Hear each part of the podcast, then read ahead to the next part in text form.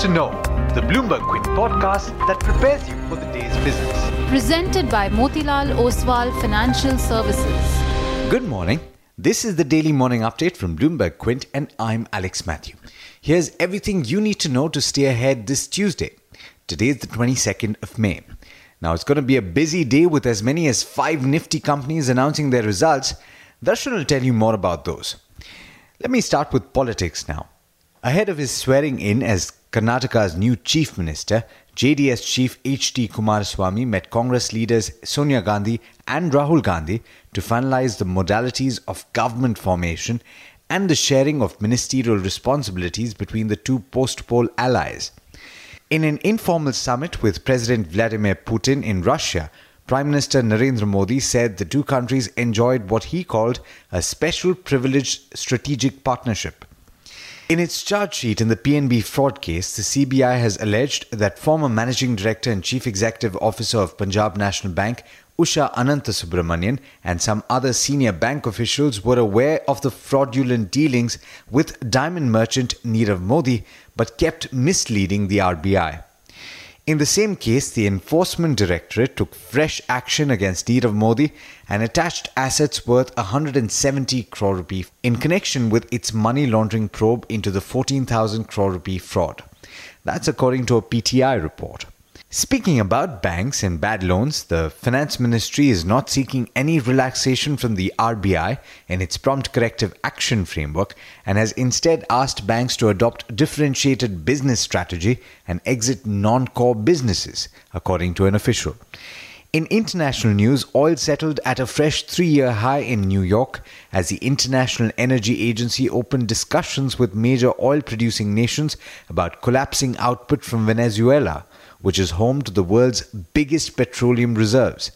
The crisis in Venezuela deepened after President Nicolas Maduro's victory in widely criticized elections was followed by a U S prohibition of buying debt of the government or state-owned oil company P D V S A. Venezuela has been facing an acute economic crisis accentuated by hyperinflation and hunger. In international markets, U S stocks rose with the S and P five hundred and Nasdaq climbing zero point seven and zero point five percent respectively. The Dow climbed one point two percent. The Asian markets that were open slipped at the start of trading on Tuesday, failing to follow their U S counterparts higher.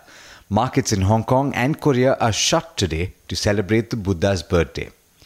It's now over to Darshan Mehta for the trade setup for the day in India. Morning, Darshan. Busy day today.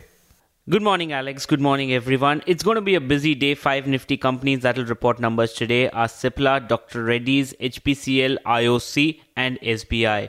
Among the other larger companies that will report numbers today include Bata, Bharat Forge, Bosch, Future Consumer, L T Technology Services, Uh, Minda Industries, Music Broadcast, Symphony, and V I P Industries. A lot of numbers came out after market hours yesterday. The strong numbers include Jindal, Navkar Corp, Timken India, Action Construction Equipment, Mahanagar Gas, Motilal Oswal, AstraZeneca Pharma, and Global Spirits. The mixed set of numbers include Reddington India and Future Retail, while the weak numbers were reported from Punjab and Singh Bank, Bombay Burma, Gujarat State Petronet, and D L F. In stocks to watch, there's a Fortis E G M today that will consider uh, adding three new directors to the board of Fortis Healthcare while removing uh, Brian Tempest. Infibeam will consider fundraising on May thirtieth, and Tata Sons unit Panaton will buy one point three three crore shares of Tata Communications stake from Tata Power at a price of six hundred thirty-one point one two per share. In terms of bulk deals, Bennett Coleman and Spectacular Investment P E bought in significant amount of stake in Future Lifestyle Fashion. Morgan Stanley buys in zero point seven percent in Syntex Plastic Technology. A C C, Capacite Infra, Aisha Motors, and I I F L Holdings will be meeting several of the large funds today. J P Associates comes out of the F and O ban. And on the brokerage side, Credit Suisse and Jefferies have raised the target price on Colgate, while Nomura has downgraded Colgate.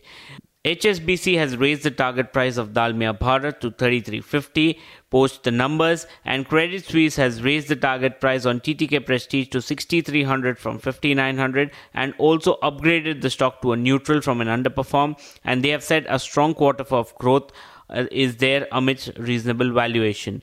But there's much more you need to know before trade actually starts. For that, log on to our website bloomberg quint dot com and click on the All You Need to Know tab, and you'll be prepared for morning trade. Thanks, Darshan. Well, that's all you need to know going into trade today. And like Darshan says, there's a lot on the website that you can find if you log on. It's bloomberg quint dot com. Thanks so much for listening. This is Alex Matthew signing off.